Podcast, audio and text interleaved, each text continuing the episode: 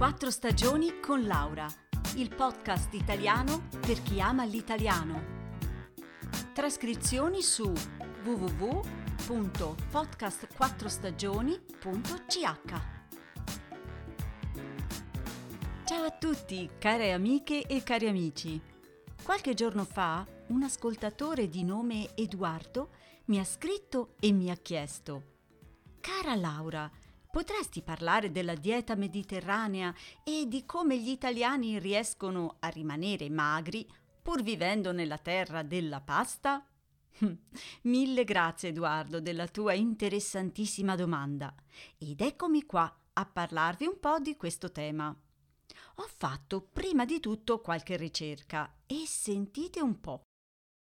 La cosiddetta dieta mediterranea in realtà è un'invenzione e non è una tradizione antica. Come? direte voi. Ma non è possibile. La dieta mediterranea è stata dichiarata patrimonio dell'UNESCO nel 2010, patrimonio immateriale dei popoli d'Italia, Spagna, Grecia, eh, Marocco, Portogallo, Cipro e Croazia. Eh già, è vero, ma la realtà storica è molto diversa da quello che sembra e vi spiego perché. Prima di tutto la denominazione dieta mediterranea è stata inventata dagli scienziati americani che negli anni 70 avevano studiato le popolazioni del centro-sud, le loro abitudini alimentari e il loro buono stato di salute. E qui siamo d'accordo, però bisogna fare molta attenzione. Quando si parla di tradizioni antiche, eh, le cose sono diverse. Infatti, la maggioranza della popolazione del centro e sud Italia fino a circa il 1950 non aveva affatto una dieta bilanciata, creativa, gustosa e fantasiosa come la dieta mediterranea di oggi. Mm, niente affatto. La gente era molto, ma molto povera. Che cosa mangiava? Poco e male. Se pensiamo al modello ideale della dieta mediterranea, composta soprattutto da verdure, frutta, cereali, olio d'oliva, pasta, eh, vino, pane, uova, formaggi, pesce fresco, eh beh, avremo una brutta sorpresa. La gente in passato, infatti, mangiava verdure, pane di mais, castagne, legumi, patate e grasso di maiale come condimento. Quindi niente pesce fresco, soltanto quello secco, molto raramente. Poca o niente pasta, niente olio d'oliva e carne solo per le grandi feste. Che sorpresa, vero? Eh sì, olio d'oliva, pane di frumento, pasta, formaggi, eh, pesce fresco, uova, salumi e carne esistevano, certo, ma soltanto sulle tavole di pochi ricchi. Perché, cari amici, in Italia c'era la fame, quella brutta. Anche l'idea del mangiare piano, slow, come si dice, è un'invenzione del presente.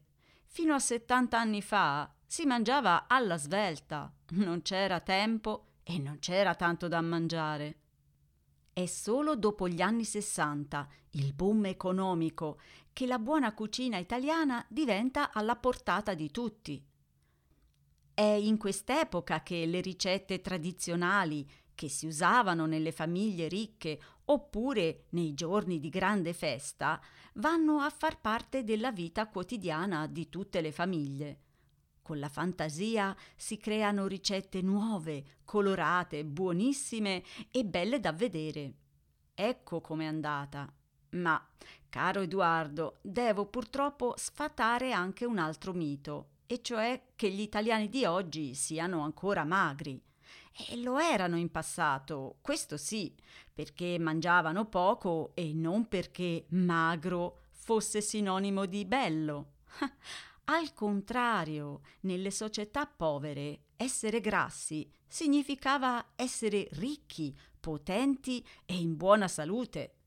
Oggi noi italiani siamo ancora tra i più magri d'Europa, ma non per quanto riguarda il sud.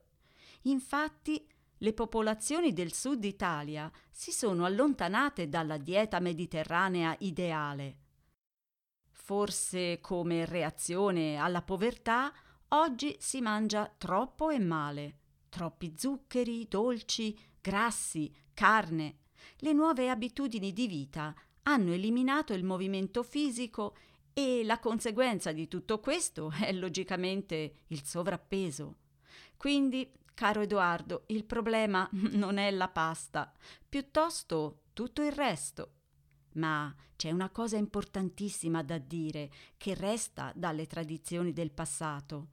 Quando, tanti anni fa, veniva a pranzo un ospite, allora la gente offriva tutto quello che aveva, per fare bella figura, per generosità e perché l'ospitalità è sempre stata sacra. Ecco perché ancora oggi, se andate a mangiare a casa di italiani, vi riempiono il piatto continuamente, insistono e vi offrono di tutto e di più.